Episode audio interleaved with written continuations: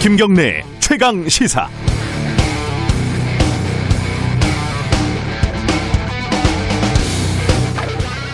우리나라에서도 좀비 영화, 뭐 드라마 이런 게 이제 꽤 대중적인 장르가 됐습니다. 아마 부산행 이후일 텐데 요즘에는 조선시대 어, 좀비를 다룬 킹덤까지 나온 판이죠. 미국에서는 1960년대 살아있는 시체들의 밤이라는 영화 이후에 수없이 많은 좀비 영화들이 만들어졌습니다. 심각한 채 하는 영화 평론가들은 좀비라는 존재를 현대사회와 그 속에서 살아가는 소외된 현대인을 상징한다고들 합니다. 가장 직설적인 사례로는 시체들의 새벽이라는 영화에서 대형 쇼핑몰로 몰려드는 좀비들이 있죠. 거창하게 말하면 현대 소비주의 사회에서 소비와 욕망에만 집착하는 현대인들을 은유한다는 겁니다. 좀비에 대한 보편적인 설정은 이렇습니다. 인간에 대한 인간으로서의 자의식, 부끄럼도 없고 죄책감도 없다는 점. 누가 보든지 말든지 가족이든 친구든 막 뜯고 먹고 그러지 않습니까? 그 말초적인 자극에만 충실하다는 점. 말귀는 못 알아먹고 이 소리가 나면 그게 뭐든지 쫓아가는 게 특징이죠. 그리고 대부분 때로 몰려다닌다는 점. 외톨이 좀비들도 간혹 있지만은 혼자 있을 때는 좀비가 전혀 위협적이지 않고 오히려 좀 애잔한 느낌이 들죠. 어제 우리는 살아있는 좀비들이 아무런 부끄럼과 죄책감도 없이 어, 미국 의회에 때로 몰려가서 벌이는 폭동을 목격했습니다. 의사당 담을 타넘는 트럼프 지지자들의 모습은 월드워 제트라는 좀비 영화의 한 장면과 정확하게 일치합니다. 쇼핑몰이 아니라 정치 권력의 중심으로 몰려드는 이른바 정치 좀비들은 매우 상징적입니다. 미국 민주주의의 추락이다 위기다 난리지만 우리 주변에도 비슷한 정치 좀비 떼들이 꽤 많다는 걸 부인하기는 어렵습니다. 말귀를 못 알아먹고 정치적인 자극에 반사적으로 반응하고 때로 몰려다니는 사람들이 적지 않죠. 아직 우리 정, 정치 좀비들은 좀 시끄럽기만 한 뿐이지만 사회가 분열하고 정치가 이걸 해결하는 해결은커녕 계속 부추기기만 한다면 조만간 미국 같은 일이 벌어지지 않을 거라고 자신할 수도 없을 것 같습니다. 영화 속 좀비들도 예외 없이 우리가 인간이 스스로 만들어낸 괴물들이었습니다. 1월 8일 금요일 김경래 최강 시사 시작합니다.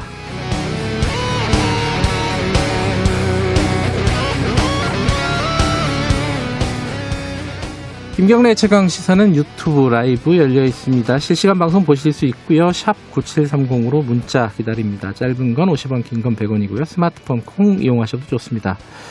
어, 오늘 중대재해기업처벌법이 통과가 된다고 하죠. 어, 본회의를요. 지금 어제 법사위 소위를 통과한 아니, 내용 좀 자세히 알아보겠습니다. 이 많이 후퇴한 거 아니냐 이런 얘기가 있는데 이 법을 실질적으로 책임지고 있는 거죠. 어, 여당 쪽 얘기를 좀 들어보도록 하겠습니다. 2부에서는 어, 전직 대통령 사면 문제 그리고 재난지원금 문제 여야 입장을 좀 들어보지요. 더불어민주당 양양자 의원, 국민의힘 추경호 의원 차례로 연결합니다.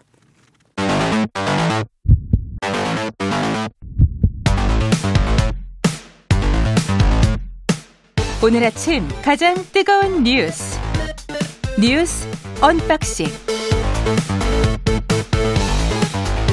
네 뉴스 unboxing 민노기 기자 나와 있습니다. 안녕하세요. 안녕하십니까. 좀비 얘기부터 좀 해보죠. 어, 어제 이제 사실은 중요한 뉴스는 바이든 대통령 당선이 확정된다는 거였는데 그렇죠. 그 얘기는 뭐 뒤로 쑥 들어가고 뭐 난리가 벌어졌죠. 좀 정, 정리를 해보죠. 어떤 일들이 벌어졌는지. 트럼프 지지자들이 경찰의 저지선을 뚫고 미 의사당에 난입을 했습니다. 네. 의사당 내부로 진입을 해서 우리가 이겼다 이렇게 고함을 치기도 했다고 하고요. 예. 주 방위군이 투입돼서 약 4시간 만에 시위대를 몰아내긴 했는데 예. 이 과정에서 총격이 발생을 했고 4명이 사망을 하고 52명이 체포가 됐습니다. 예. 그리고 의사당과 가까운 건물 두 곳에서 사제 폭발물까지 발견이 됐거든요. 네. 상당히 좀 치밀하게 준비를 한 것 같습니다.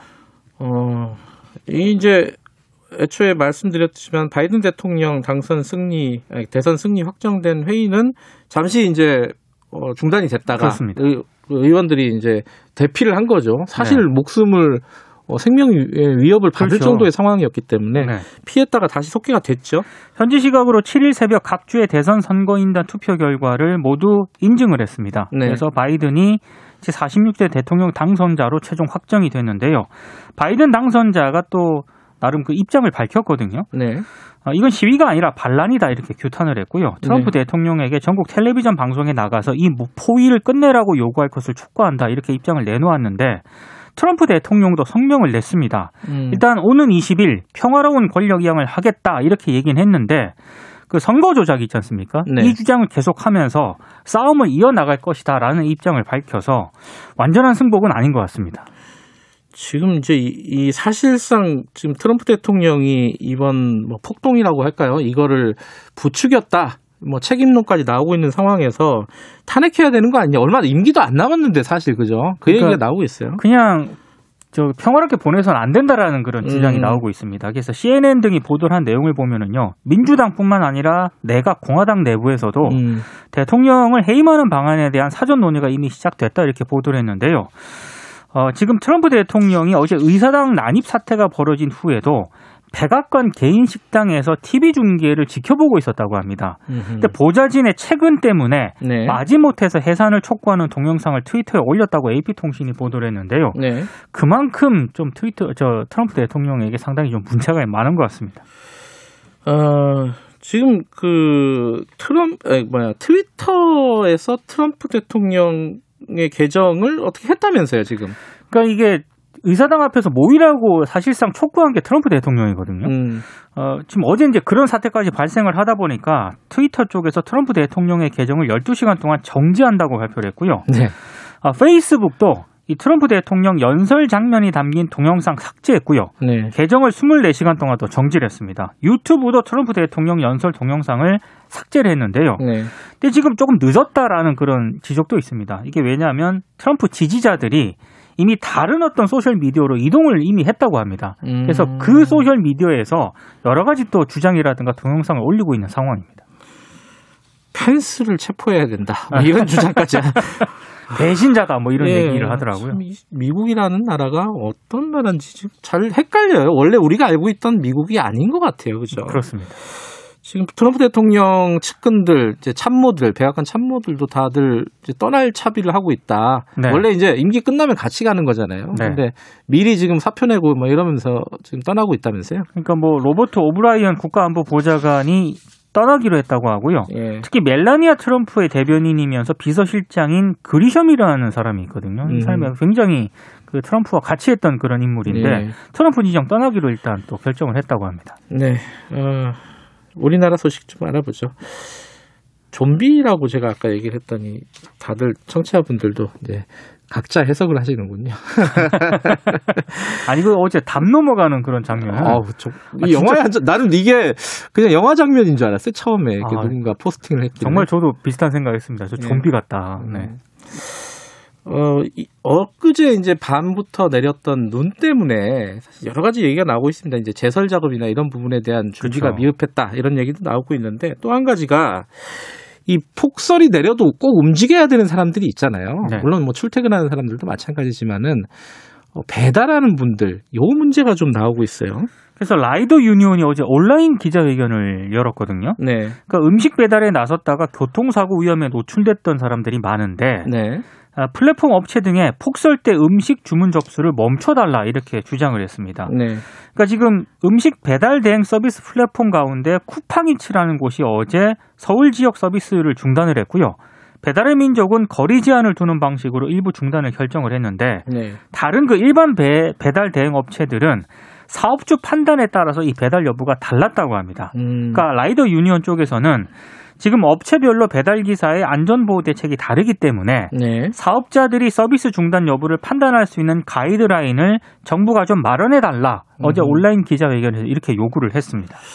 근데 사실 이제 그 폭설이 내리고 나서 배달을 평소에 많이 하던 분들도 좀 자제했던 측면도 있다고는 해요. 그렇습니다. 하지만 예. 또 일부 또 다 당연히 배달 주문이 있었을 거고 네. 당연히 차질이 빚어졌겠죠 여러 가지로. 뭐 대형마트라든가 온라인 유통업체들도 요즘 많잖아요. 예. 좀 배달의 배송에 굉장히 많은 차질이 빚어졌다라고 음. 하고요. 근데 배달 기사 입장에서는 이 폭설에서 폭설이 내리더라도 배달 콜을 거부할 수 없는 그런 또 이유가 있다고 합니다. 그래요? 왜냐하면 이 거부를 하게 되면 본인에 대한 평점이 낮아지게 되고요. 아. 이러는 일간 배당에서 불이익을 받을 수밖에 없기 때문에 예. 콜이 오더라도 이걸 받을 수밖에 없다고 지금 주장을 하고 있는데요. 예. 그래서 초보일수록 그 생계가 어려운 취약 계층일수록 폭설 때 무리하게 일을 하다가 사고를 당하는 그런 분들이 많다고 합니다. 네, 더군다나 이제 오토바이를 주로 타니까 그렇죠. 그죠. 자동차보다 위험도가 더 높은 또 특히 어, 골목을 많이 다니거든요. 예. 네. 골목은 또 이제 제설 작업이 안 진짜. 전혀 안 돼 있는 상황들이었고. 네. 그래서 이 얘기는 저희들이 3부에서 좀 자세히 다뤄보도록 하겠습니다.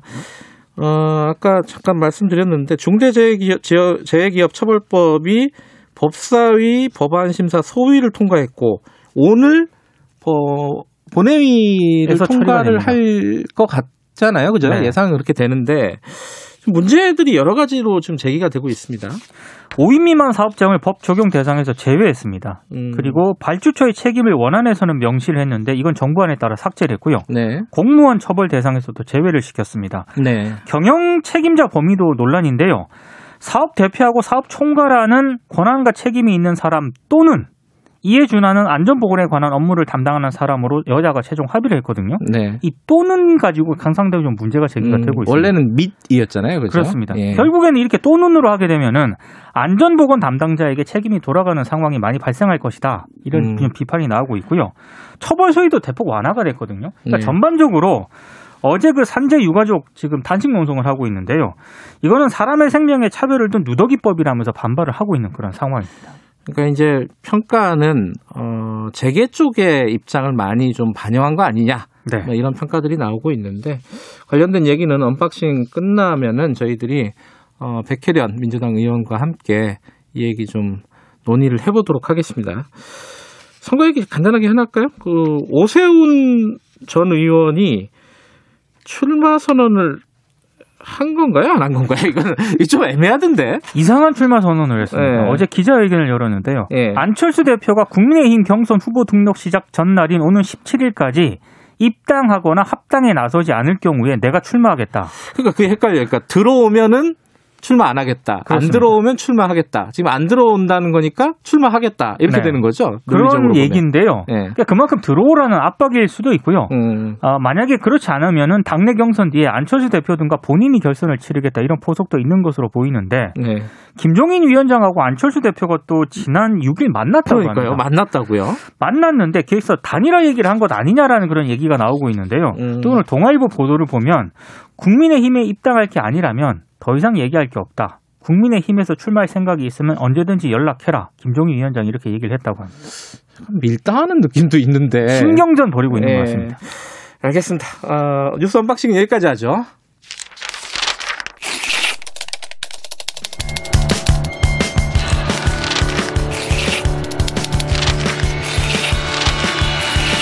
민동기의 저널리즘 M.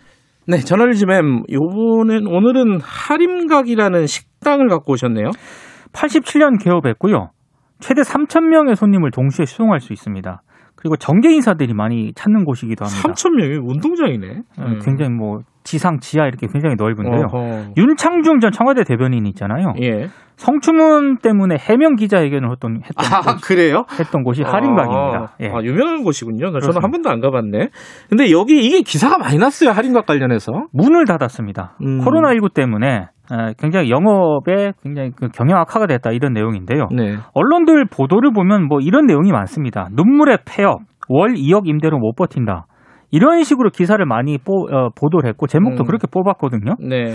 근데 이 보도가 정확하지 않은 보도라는 그런 비판이 나오고 있습니다. 사실관계가 좀 복잡하던데 어떤 겁니까 이게? 그러니까 이게 영업 종료 안내문을 바탕으로 기사를 썼거든요. 네. 월 2억의 고액 임대료, 심각한 코로나 19로 인한 경영 악화 때문에 1월 1일부터 영업을 일시 중단한다 이런 내용입니다. 네. 근데 어 그렇게만 볼 수 없다라는 그런 지적이 어떤 나오고 측면이 있습니다. 그래요? 일단 그 할인박이 입주해 있는 건물 있잖아요. 예. 그 남상의 할인박 회장하고 가족 소유로 되어 있습니다. 아 건물 자체가 가족들이 가지고 있는 건물이다. 공동 소유로 되어 있습니다. 아 그래요. 그러니까 이거는 그럼 2억 임대료는 누가 누구에게 낸다는 것이냐? 어. 이게 좀 모호한 부분이 있는 거고요. 예. 그리고 이 남상의 할인각 대표가요 상당한 재산가로 알려져 있거든요. 음흠. 재산이 187억. 이거 2014년에 종로구청장 선거에 무소속 후보로 출마한 전력이 있는데 어허. 이때 재산이 187억으로 이제 재산 신고를 했거든요. 지금은 더 많이 늘었을 가능성이 꽤 있네요. 훨씬 많이 자산 가치가 많이 늘었기 보입니다. 때문에. 예. 그러니까 이런 어떤 그런 상황을 봤을 때 이 임대료 때문에 영업을 접었, 접었다는 얘기는 좀 상식적으로 이야기가 어렵다라는 그런 음. 비판이 나오고 있습니다. 이거를 모르고 기, 사들을 썼다고 보면 되나요? 그러니까 확인을 제대로 안 한 것 같습니다. 일단 음. 그 영업을 일시 중단한다라는 안내문만 보고 기사를 쓴 음. 것 같은데요. 예. 조금만 몇 가지만 체크를 해보면 이상하게 이상한 좀 석연치 않은 대목들이 나오는 겁니다. 예. 그뭐 말씀하신 대로 뭐 등기부 등본 한 번만 떼보면은 어, 좀 이상하구나 이런 걸 느낄 수 있었을 텐데. 근데 그죠? 등기부 등본을 떼본 사람이 기자가 아니고요. 한 네티즌이 등기부 등본을 떼가지고 음. 이거는 일가족 소유다라고 아하. 지금 썼더라고요. 지금 말씀하신 요 요거랑 조금 결이 다른 보도들도 있다고요. 이게 어제 뉴스원이 보도를 한 건데요. 예. 할인각을 최근 한 10년 동안 실질적으로 운영해온 사람은 남상의 그 대표가 아니라 다른 사람이다. 아. 이렇게 어제 보도를 한 겁니다. 예. 그러니까 이 부분은 제가 봤을 때 좀 더 확인이 필요한 대목인 것 같은데요. 일단 예. 뉴스원 보도에 따르면 어, 남상회 회장이 임차인을 배려를 안 했다라는 그런 얘기가 되거든요. 아 오히려 거꾸로. 예. 그럼 예. 이 얘기는 사안이 완전히 지금 다른 사안이 될 수도 음, 있는 건데, 예.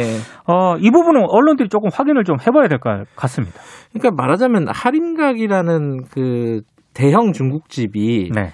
뭐 장사가 안 돼서 뭐 코로나 때문에 힘들어서 문을 닫는다. 요건 어느 정도 사실에 맞을 수는 있겠지만 네. 임대료 2억 때문에 문을 닫는다는 거는 아, 뭔가 좀 확인 절차가 좀 필요한 부분이었는데 좀 성급하게 기사를 썼다. 그러니까 소상공인하고 자영업자들이 지금 어려운 분들이 많잖아요. 그렇죠. 그래서 문 닫는 분들도 많거든요. 네. 그 연장선상에서 할인각 보도를 한 것 같은데, 음, 그렇게만 볼 수 없는 측면들이 너무 많기 때문에 좀 언론들이 성급하게 썼다라는 그런 지적이 나오고 있고요. 예. 실제로 그 눈물을 흘려야 했던 사람들이 누구냐? 음. 이 네티즌들이 댓글에도 그런 댓글이 굉장히 많던데요. 네. 갑작스런 영업 중단으로 일자리를 잃어야 했던 그 직원들이 있지 않습니까? 아, 이분들이 정말 좀 눈물을 흘려야 되는 사람들이다. 언론들이 음. 좀 보도를 잘못하고 있다라고 비판을 하고 있습니다. 알겠습니다. 자, 일주일 동안 고생하셨습니다. 고맙습니다. 고맙습니다. 저널리즘 M 민동기 기자였습니다. 김경래의 최강 시사 듣고 계시고요. 지금 시각은 7시 37분입니다. 최강 시사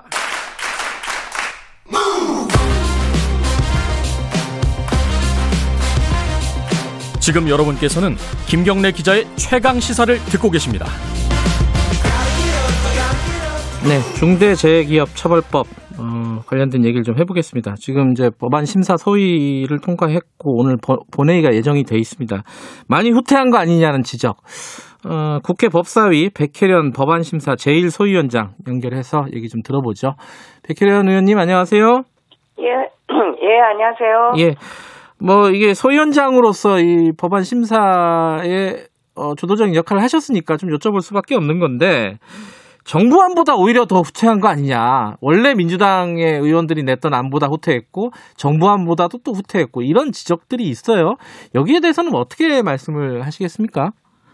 어, 일단 이, 이 어, 법이 예. 어느 한 계층에만 특정되는 게 아니고 굉장히 많은 음, 어, 계층 그리고 기업도 작은 기업에서 네. 어, 큰 기업까지 네. 예, 그리고 어, 지방자치단체까지 포함해서 모든 공공기관에 예, 영향을 어, 미치는 법입니다. 그래서 음. 굉장히 다양한 이해관계가 있기 네. 때문에 어, 이해 당사자 모두가 아, 100% 만족하는 법을 만들기는 음, 현실적으로 불가능한 어, 부분들이 있었고요. 또 네.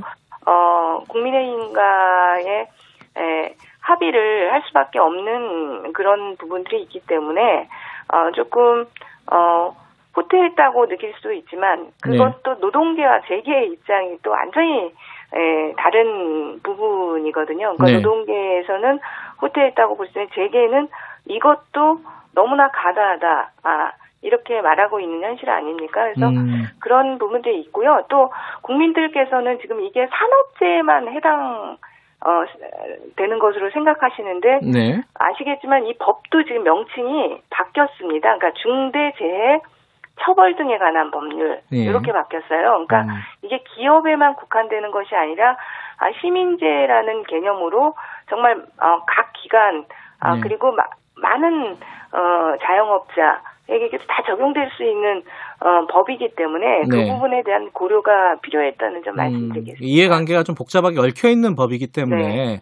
여러 가지 이제 협의가 필요했다, 논의가 필요했다는 말씀인데, 근데 이 법의 목적이요, 사실은 한 해에 한 2천 명 넘게 죽는, 숨지는 이 노동자들 이 숫자를 좀 줄여보자 어떻게든지 여기에 초점이 맞춰져야 되는데 이해관계 조정만 하다 보니까 오히려 기본적인 목적 이 사람이 죽는 걸 방지하겠다는 목적이 좀 후퇴한 거 아니냐, 퇴색한 거 아니냐, 이렇게 볼 수도 있는 거 아니에요?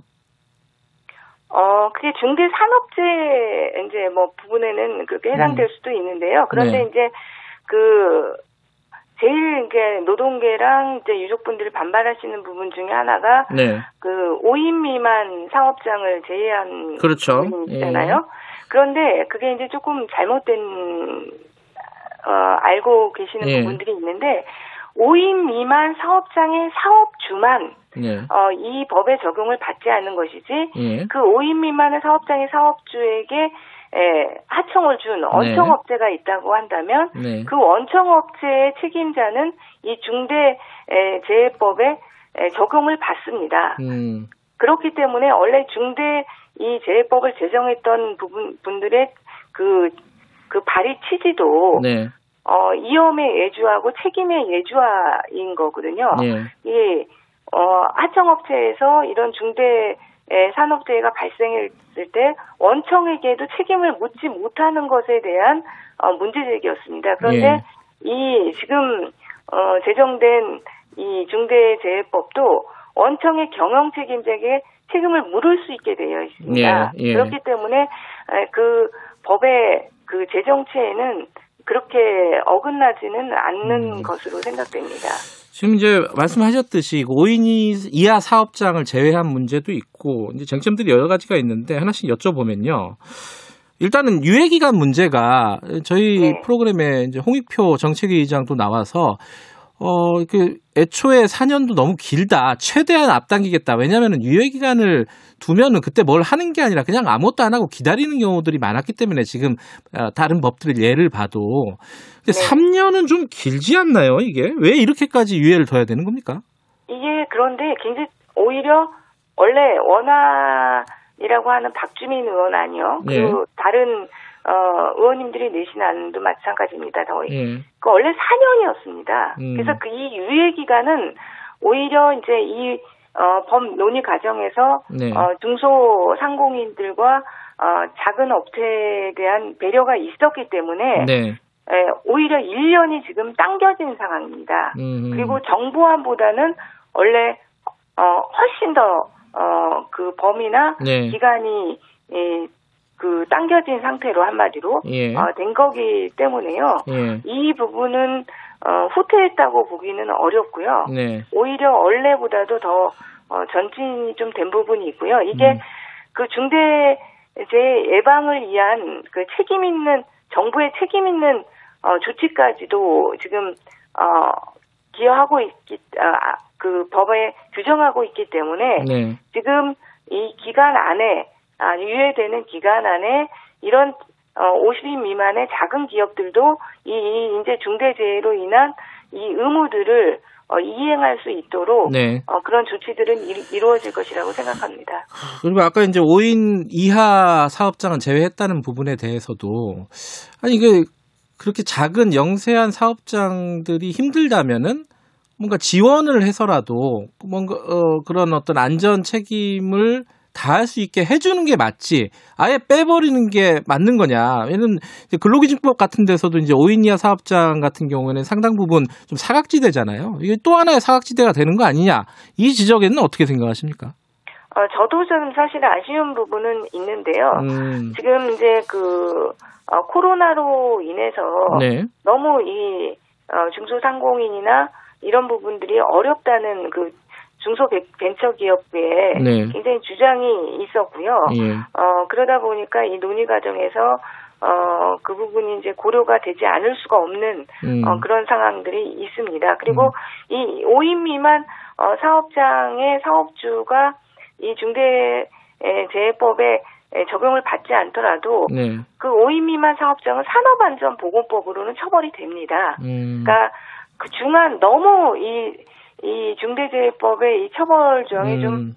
어, 그 산업법보다도 훨씬 더 강력한 부분이 있기 때문에, 네. 어, 그 부분에 있어서는, 어, 약간의 배려를 해주자는 차원이었고요. 네. 어, 이것이 무슨 완전히 배제가 되는 음. 그런 구조는 아닌 겁니다. 그러니까 산업안전법에서 원래부터 이제 규율이 되고 있었기 때문에 그 부분으로는 처벌이 되고 어, 그동안에도 보면 이런 작은 업체의 업주들은 산업법으로도 충분한 처벌을 사실은 받고 있었던 부분이 있습니다. 음. 오히려 그런데 이제 원청의 업체의 에, 책임자들은 그 부분에서 제외가 되기 때문에 굉장히 문제가 됐었던 부분이거든요. 근데 지금 말씀하시는 부분 중에 충분한 처벌을 받고 있었다라는 거는 근데 지금 산재 사망 사고가 그렇게 줄지 않고 있잖아요. 그 처벌이 잘 안 되고 있기 때문에 이 법을 만든 거 아니에요?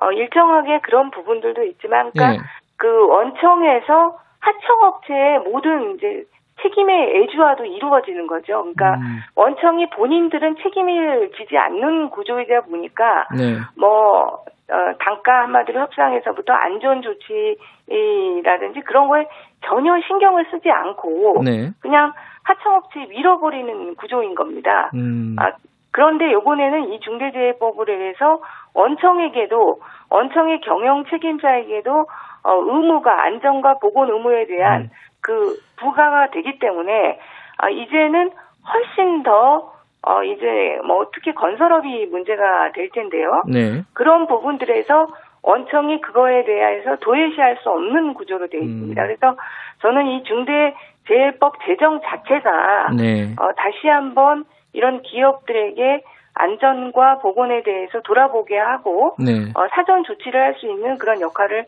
어, 충분히 할 수 있는 여지가 있다고 생각합니다. 그 경영 책임자에 대한 책임 문제도요. 이게 이제 어, 사업을 총괄하는 사람 또는 보건 안전 부분의 업무를 담당하는 사람. 그러니까 한마디로 말하면 이 대표이사 또는 산업 안전을 담당하는 이사 이 둘 중에 하나를 뭐 처벌하라 이런 조항으로 지금 어, 마지막에 이제 결론이 났잖아요. 근데 또는이라는 게 붙은 게 결국은 대표이사가 책임을 안 지게끔 하기 위해서 만든 거 아니냐. 이렇게 지금 해석을 하는 쪽이 있지 않습니까? 특히 노동계는 그렇게 많이 얘기를 하고 있는데 이건 어떻게 봐야 돼요?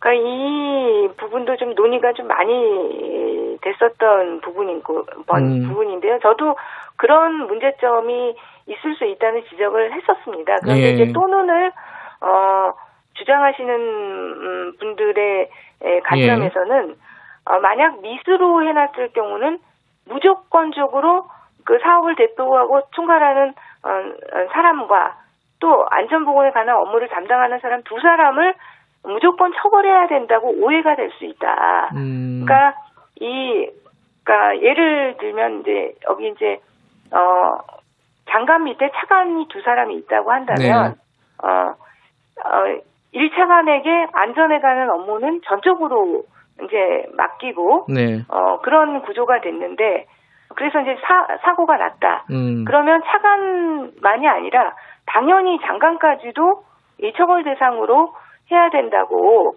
어, 그렇게 될 수 있는 거 아니냐 뭐 음. 이런 문제 제기가 있었습니다. 그래서 어, 사안별로 두 사람이 다 처벌받을 수도 있고요. 이제 네. 뭐 보고 체계상 이게 대표까지 당연히 가는 체계면 이제 대표까지도 어, 책임을 어, 지는 구조가 될 수 있는 거, 것이고요. 예. 그렇지 않을 경우에는 정말로 이게 안전한 전결로서 그 안전보건에 관한 업무를 담당하는 사람의 책임으로만 한정될 수 있는 경우도 있지 음. 않겠습니까? 네. 그럴 경우는 요, 요, 이 사람까지만 처벌이 되고, 이, 그 사업을 대표하고 총괄하는 사람은 처벌이 안 되는 경우도 있을 수 음. 있을 텐데요. 어, 미수로 해놨을 경우는 두 사람 다 당연히 처벌되는 것으로 어, 바뀔 수 있는 부분이 있다. 그런 음. 문제 제기가 있었고요. 그래서 어, 논란을 어, 벌이다가 결국은 또는으로 하는 것으로 얘기는 됐습니다. 네. 그게 이제 걱정되는 게 이제 법이 통과가 되고 유예 기간도 있고 여러 가지 이제 제약 조건도 있어가지고 이 산재 사망 사고가 앞으로도 계속 발생을 할 거란 말이죠. 그럼 발생을 할 때마다 정치권에게 책임이 돌아갈 거란 말이죠. 이게 결국은 이 부분에 대한 걱정이 안 되십니까?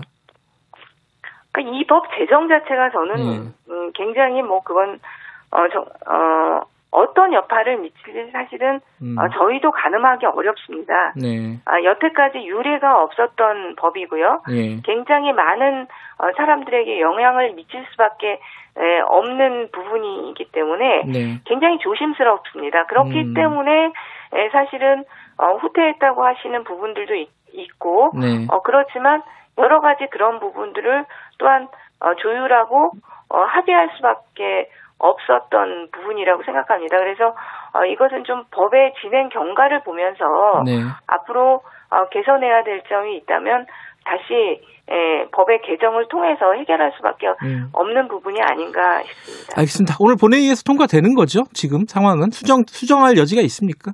지금으로는 그 음. 여야가 아, 합의한 상황이기 때문에 네, 수정하기는 어렵지 않나 이렇게 네. 보입니다. 알겠습니다. 여기까지 듣게, 들을게요. 고맙습니다. 네, 감사합니다. 백혜련 의원이었습니다.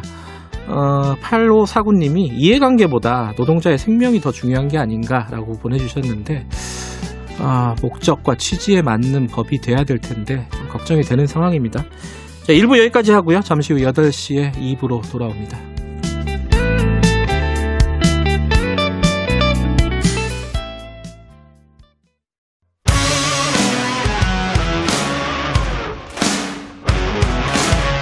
뉴스타파 기자 김경래 최강 시사.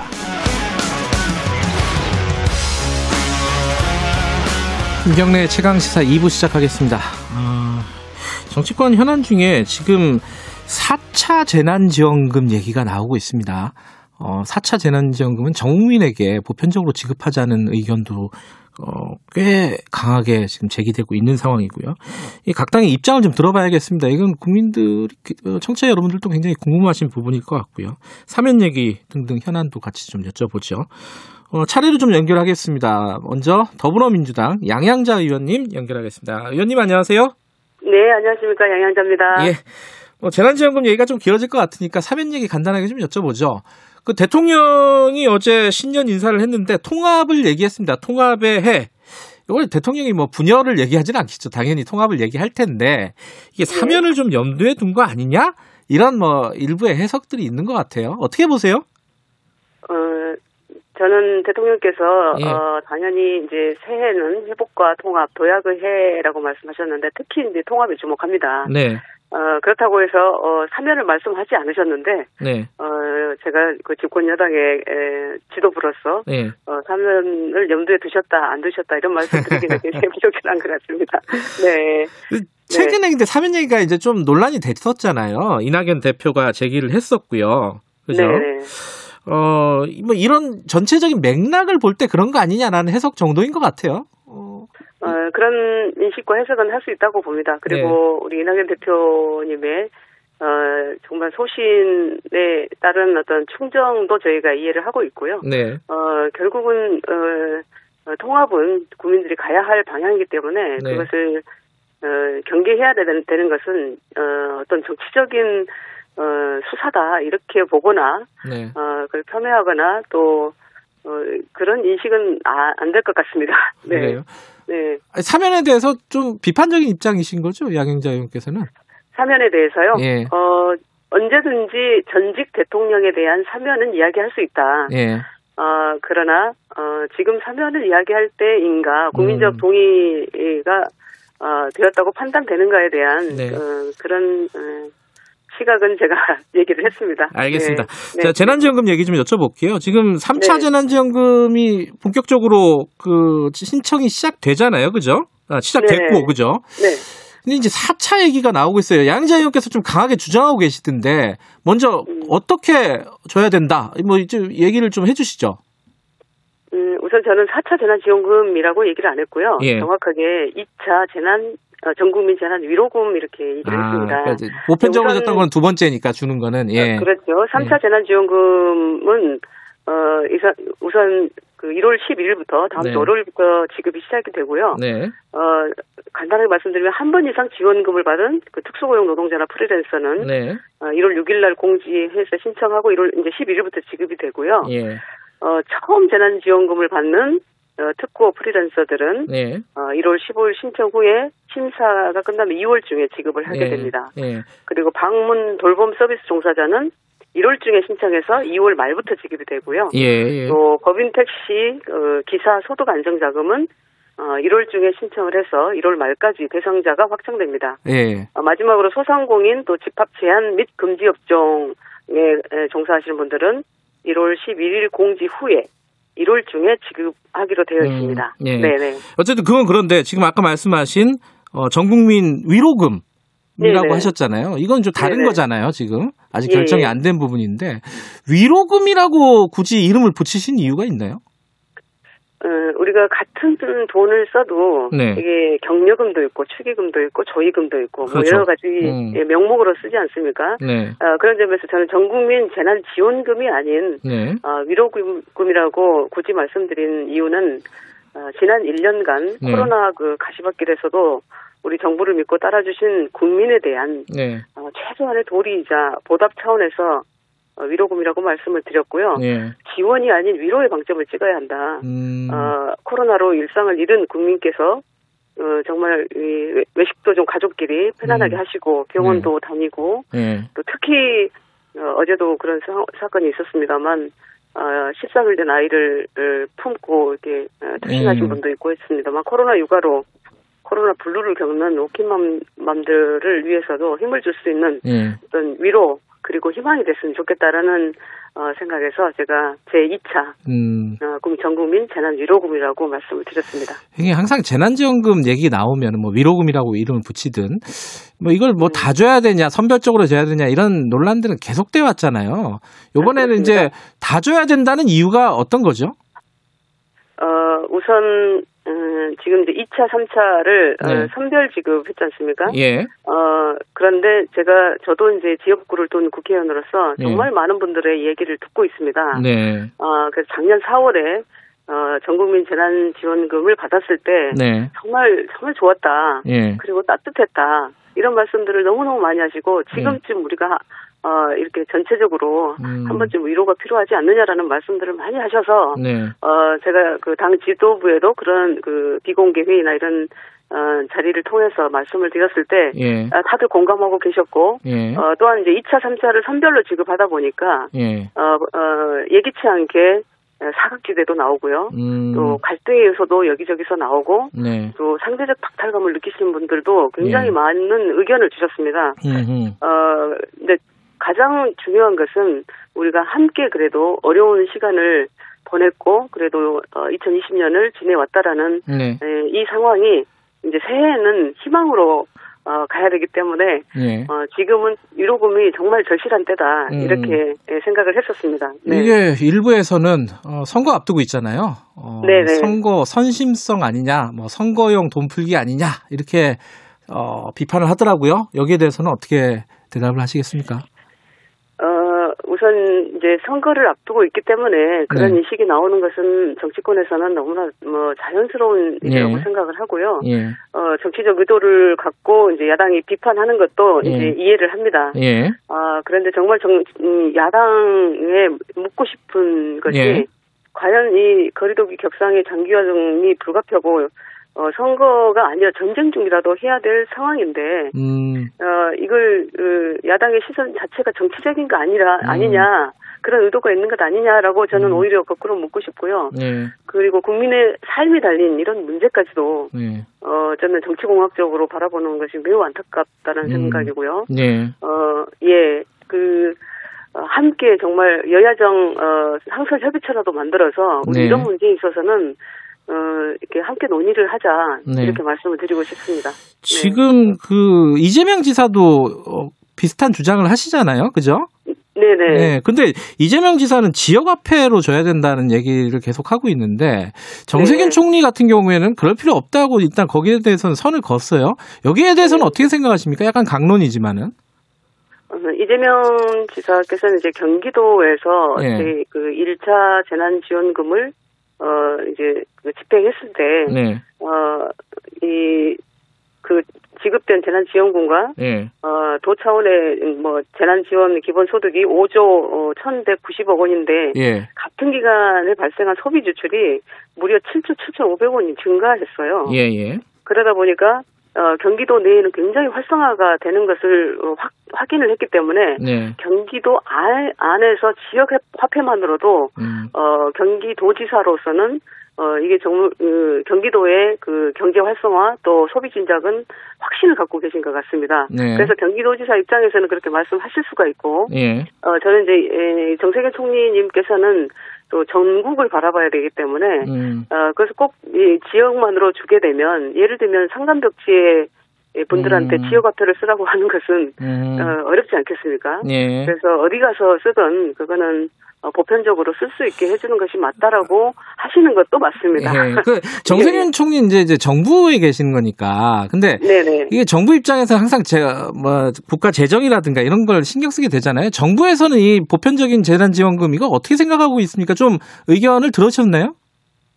어, 정세균 총리께서도 어, 네. 말씀을 하, 하셨습니다. 네. 이게 에, 어, 전 국민 재난지원금이 이제 보편적으로 네. 필요하다라고 했고 국민이 살아야 뭐 재정 건전성도 어, 있는 것이라고 하셨죠. 예. 그래서 정, 정부도 이제 이런 말씀하신 대목을 보면 정부도 지금 필요성을 공감하고 음. 있고 예. 또 구체적으로 검토하고 있다는 있다라고 저는 합리적 확신을 하고 있습니다.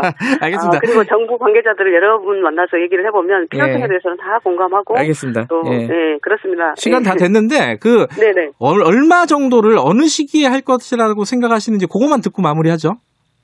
예, 어, 1차 때, 예. 어, 4인 가족에 100만 예. 원이라는 이제 에, 경험과 데이터들이 축적되어 있기 때문에 예. 에, 그것을 기준으로 바라보면 설계자들이 효율적인 타협점을 찾아낼 음. 수 있을 것이라고 봅니다. 다만 어, 이게 4인 가족을 하는 것은 과연 어, 이게 이게 바른 방향인가? 이거는 예. 한번 다시 생각을 해보고 예. 어, 많은 분들이 주민등록을 가지고 있는 어, 국민들에 한해서 개별로 하자 이런 말씀들도 하십니다. 음, 네, 그건 좀 생각을 해봐야 된다. 예. 네, 네. 지, 지금은 어, 선거 전인가요? 지금은 네. 이제 3차 재난지원 패키지와 시너지를 내고 음. 그 고통의 기간이 너무 벌어져서는 안 되기 때문에 너무 에, 길어져서는 안 되기 때문에 네. 어, 2월 이제 설 직후에 예. 지급될 수 있도록 늦어도 상반기 내- 음. 내에는 지급될 수 있도록 설계돼야 된다. 네. 이렇게 제가 제안을 하고 설 있습니다. 직후. 예. 알겠습니다. 네. 고맙습니다. 네, 감사합니다. 더불어민주당 양양자 의원이었고요. 바로 연결하죠. 국민의힘 추경호 의원님도 연결돼 있습니다. 안녕하세요. 예, 안녕하세요. 대구 달성군 출신 추경호 의원입니다. 사면 얘기도 똑같이 한번 여쭤봐야 될 것 같아요. 대통령이 통합을 얘기했고 지금 양양자 의원께서는 어, 언제든지 통합을 얘기하고 사면 얘기할 수 있는 거지만 지금은 좀 아니지 않느냐라는 취지의 얘기를 했습니다. 어떻게 생각하세요? 예, 이낙연 대표께서 네. 어, 거대 여당의 대표로서 이 문제를 먼저 제기하신 겁니다. 네. 아, 그런데 왜 또 불쑥 꺼냈다가 예. 갑자기 또 아래 내부 민주당 내 이야기가 다르다 또는 네. 에, 의견이 다르다 하면서 왜 발을 빼시냐. 네. 이거 뭐 우리 정치권 특히 야당 분열을 위해서 내건 하나의 또 술수 사면 쇼 아니냐 이런 음. 생각을 합니다. 음. 저는 진정성 있게 꺼냈으면은 네. 이 문제를 어, 국민 통합 차원에서 좋은 취지에서 말씀하신 거 아닙니까? 예. 지금 늦어도 한참 늦었다. 좀 음. 빨리 결단을 하시라. 그리고 아시다시피 대통령께서 가지고 있는 어, 고유 권한입니다. 음. 사면은 네. 대통령께서 이것을 정치 전략적으로 접근할 것이 아니라 음. 진정성 있게 국민 통합 차원에서 대통령께서 결단하실 사항이다. 저는 이렇게 생각합니다. 지금도 지금 논의해야 될 사안이다. 진지하게 논의하자 이런 말씀이시네요. 아유 여당 대표가 먼저 꺼낸 거 아닙니까? 대통령께서 뭐 하고 계십니까? 빨리 예. 이런 부분 교통 정리를 하셔야죠. 대통령 예. 고유 권한 아닙니까? 알겠습니다. 아, 추경호 의원께서는 국민의힘 예결위 간사시기도 하니까 네. 저희들이 4차 재난지원금 논란이 좀 있습니다. 지금 조금 전에 드, 들으셨죠? 양양자 의원이 예. 보편적으로 어, 뭐 이렇게 간단하게 얘기하면은 어, 1차 때 줬던 것처럼 어, 그 방식이야 좀 달라질 수는 있지만은 한 그 정도 수준, 그뭐 4인 가족에 100만 원, 그 정도 수준의 액수를 설 끝난 직후에는 지급을 되도록 하, 하는 게 좋지 않겠느냐. 위로금 형태로. 어떻게 보세요, 이건? 어, 저는 이 자체가, 이런 이야기 꺼낸 것 자체가 정말 어, 국면 전환용 선거용이다. 음, 지난 4월 총선 때 재미 봤다고 또 민주당에서 4월 보궐선거 앞두고 네. 어, 선거용 현금 살포에 나선 거 아닌가 이렇게 생각을 합니다. 네. 아시다시피 지금 3차 재난지원금을 예. 제대로 지금 집행하지도 않았는데 네. 갑자기 3차 재난지원금 검토할 때는 도대체 뭐 하다가 음. 아, 갑자기 4차 재난지원금 이야기를 불쑥 꺼내느냐. 네. 무슨 보따리 장사도 아니고 정부가 살림 살면서 네. 정말 무책임하고 적극적이다 이렇게 생각을 합니다. 그래요. 음. 이게 4차 이 재난지원금 이 꺼낼 때 저희들이 네. 이것이 왜 정치 전략적이냐. 지금 4월 어, 서울 부산시장 보궐선거 앞두고 있으니까 선거용으로 매표 전략 차원에서 이렇게 저는 꺼낸다 이렇게 생각을 합니다. 음. 아시다시피 4월 선거가 어떻게 해서 나오게 됐습니까? 민주당 출신 부산 서울시장 다 성범죄 의혹으로 사퇴 자살해서 이렇게 지금 혈세 낭비해서 선거 치게 됐거든요. 네. 음. 원래 이럴 때 민주당에서는 후보 내지 않는다고 그랬습니다. 그런데 또 입장 바꿔서 후보 내고 예. 뭐 최근에 아시다시피 주미애 법무장관의 독단 오만한 법칙 파괴적 형태, 동부구치소 방역 실패 등으로 민심이 굉장히 좋지 않으니까 네. 결국은 선거 전략용 국면 전환용으로 이야기 불쑥 꺼냈다. 음. 정말 무책임하다 이렇게 생각합니다. 그 양행자 의원은 그런 시선 자체가 정치 공학적이다. 정치적인 시선에 불과하다. 지금 뭐 전쟁이라도 해야 되는 상황인데 코로나 때문에 아니 이, 이걸 정치적인 시각으로 보는 게 타당하느냐 이렇게 말씀하셨거든요. 예. 그 이야기를 누가 먼저 꺼냅니까? 늘 가만히 있는데 평지 풍파 이렇게 불 지르고 그리고 예. 또 어, 그렇게 제대로 된 시각을 이야기하면은 그렇게 말씀하시면은 나 저는 어 적절치 않다 이렇게 생각합니다. 말씀 드린 대로 예. 어 금년도 예산 편성할 때 재난지원금에 관한 어 예산이 한 푼도 정부에서 반영해 오지 않았습니다. 음. 그래서 이번에 3차 재난지원금 나가는 것도 네. 지난번 저희들이 예산 심사를 할 때에 네. 에, 저희 국민의 당에서 국민의 힘에서 네. 이 문제를 먼저 제기를 해서 예. 그래서 재난지원금 예산을 반영을 시켰거든요. 예. 이제 막 집행 시작을 하려고 하는데 음. 또 다시 이야기하는 것은 정말 에, 무책임하고 어, 도대체 이 책임 있는 국정 운영 주체로서 자격이 없다 저는 음. 그렇게 생각을 합니다. 근데 이- 지금 국민의힘 쪽에서도요, 이- 여기에 예. 대해서, 그러니까 4차 재난지원금, 이른바 4차라고 하든, 뭐, 그거를 뭐, 예, 저기 예. 위로금이라고 하든, 어쨌든 여기 어떤 방식으로든지 추가로 국민들에게 뭔가를 지급해야 된다는 부분에 대해서는 원칙적으로 아예 반대하는 건 아니지 않나요? 예, 저 저희들도 네. 지금 민생 경제가 굉장히 어렵습니다. 예. 아, 특히 소상공인 자영업자 등이 더 이상 버틸 힘이 없다 할 정도로 음. 하소연을 하고 계십니다. 네. 재정은 이런 민생이 이 위기 상황이 있을 때 적극적 역할을 해야 된다.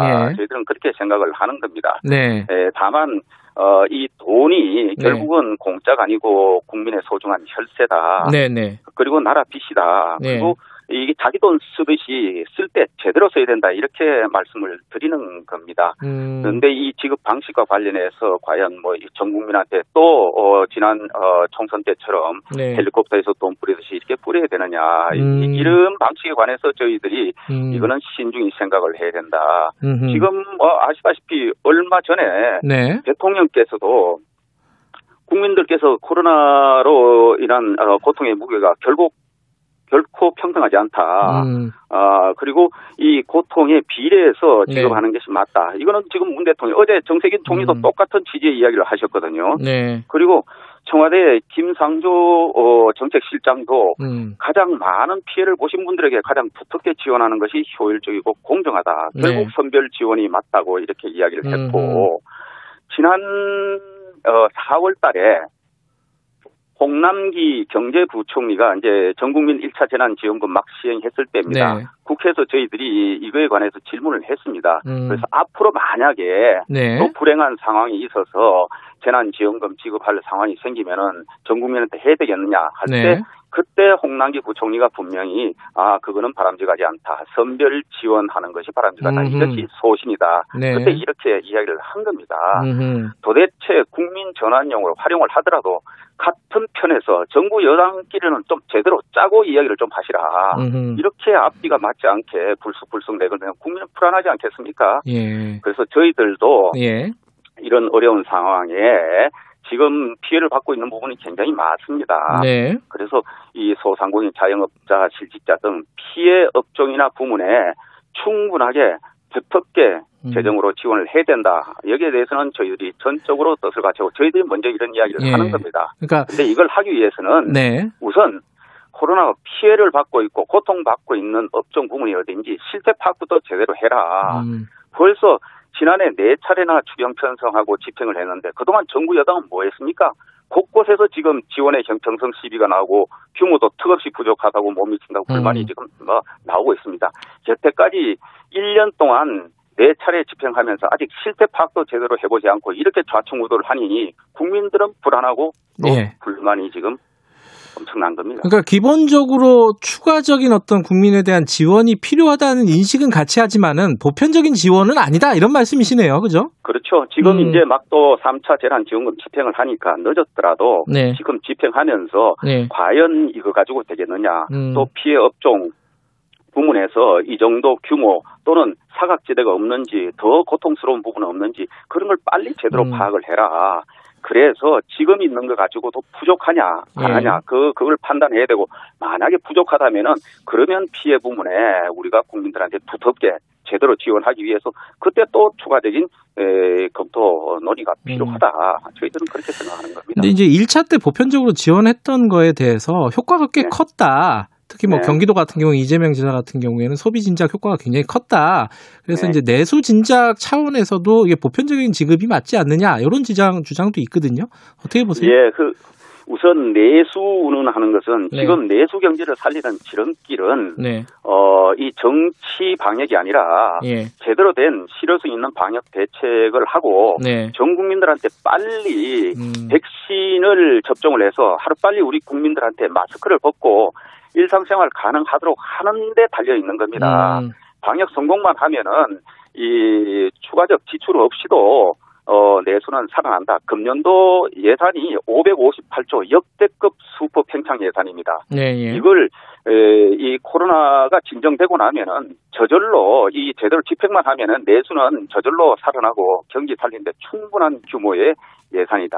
네. 그래서 지금은 내수 살리는 가장 지름길은 빨리 국민들 마스크 벗게 해주라. 네. 그리고 지금 또 현재 당장 급한 거는 지금 장기간 사회적 거리두기 그다음에 영업 제한 금지 등으로 지금 소상공인 자영업자 등이 죽을 맛이거든요. 네. 이런 부분을 빨리 살펴서 여기에 제대로 지원하도록 하는 음. 것이 맞다 이렇게 생각합니다. 알겠습니다. 한동안 뭐 국회에서 논의가 좀 진행이 되겠네요. 어찌됐든 간에. 예, 예. 여기까지 들을게요. 고맙습니다. 네, 감사합니다. 국민의힘 예결위 간사 추경호 의원이었습니다.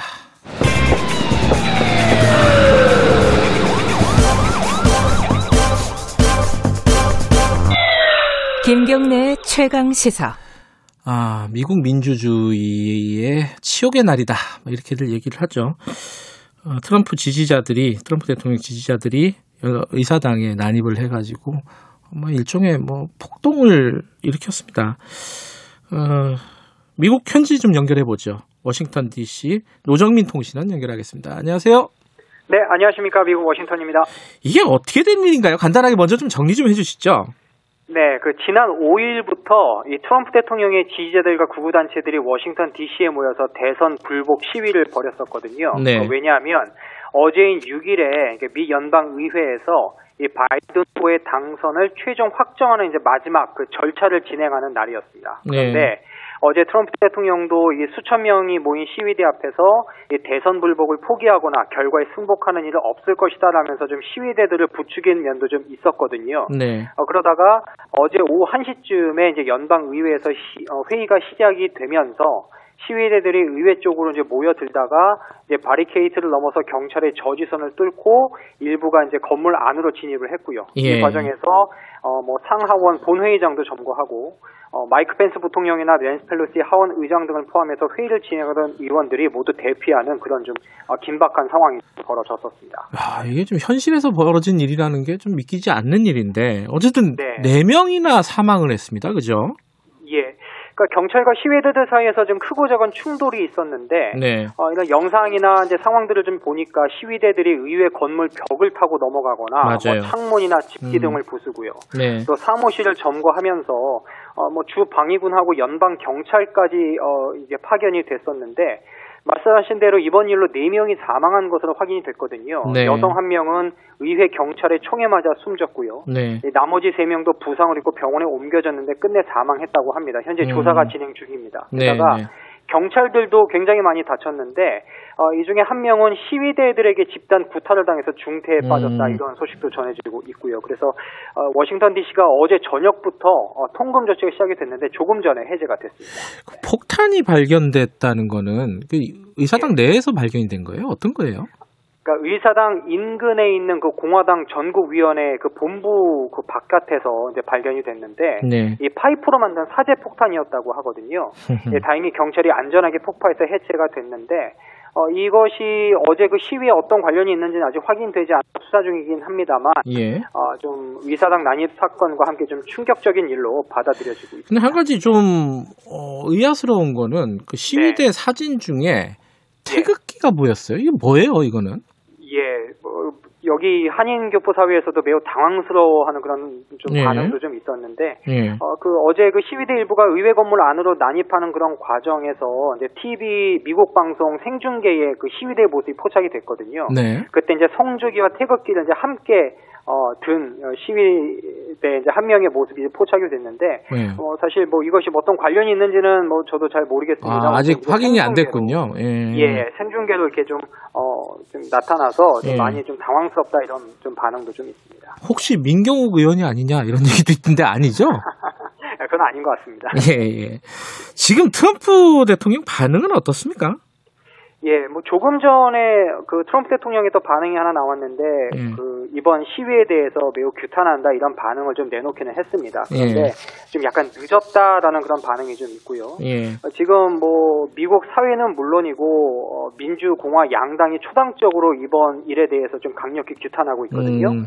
그 주요 언론들과 방송들도 이번 시위대들을 시위대라고 안 하고 폭도라고 이렇게 지칭을 계속 하고 있어요. 아, 그래요? 음. 예, 마비라는 그 영어 단어를 쓰고 있는데 어, 그러면서 이제 민주주의의 실종에 대한 실망과 우려를 그대로 지금 계속 전하고 있고요. 예. 어 그리고 지금 바이든 당선인 같은 경우에도 이것은 시위가 아닌 반란이다 예. 하면서 또 공화당 내부에서도 어 이 어, 이 일의 그 배경은 트럼프 대통령이 이번 사태의 좀 근본적인 음. 원인이다 이렇게 꼬집는 반응도 나오기도 했습니다.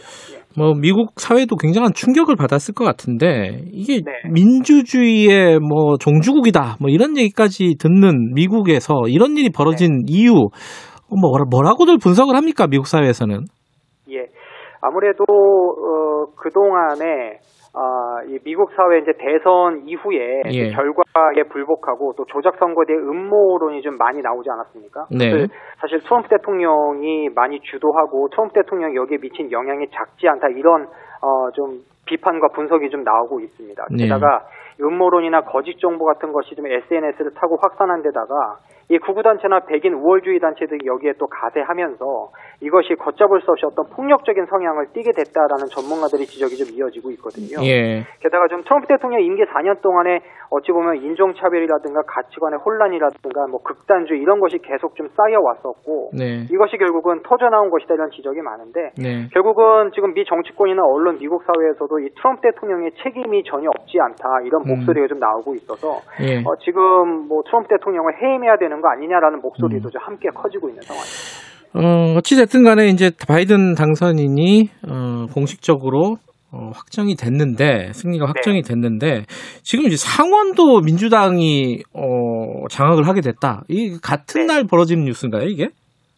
어, 1월 5일 날 이제 선거가 상원 선거는 치러졌고 예. 그 다음 날에 이제 바이든 어, 당선인의 당선이 음, 확정이 된 거죠. 네. 그래서 말씀하신 대로 이제 민주당 후보인 바이든 어, 당선인이 이제 대통령이 됐고 네. 어, 하원은 이미 어, 민주당이 답상했고요. 예.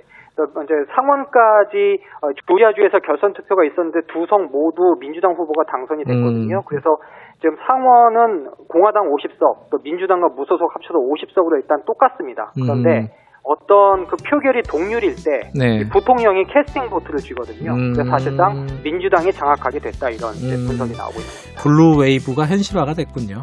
예. 네, 그렇습니다. 알겠습니다. 말씀 감사합니다. 예, 고맙습니다. 아, 새해 복 많이 받으시고요.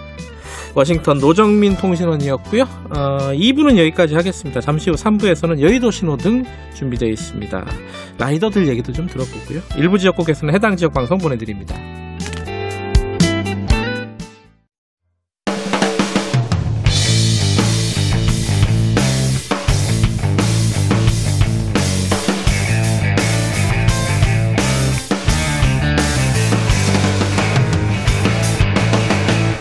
김경래의 최강 시사.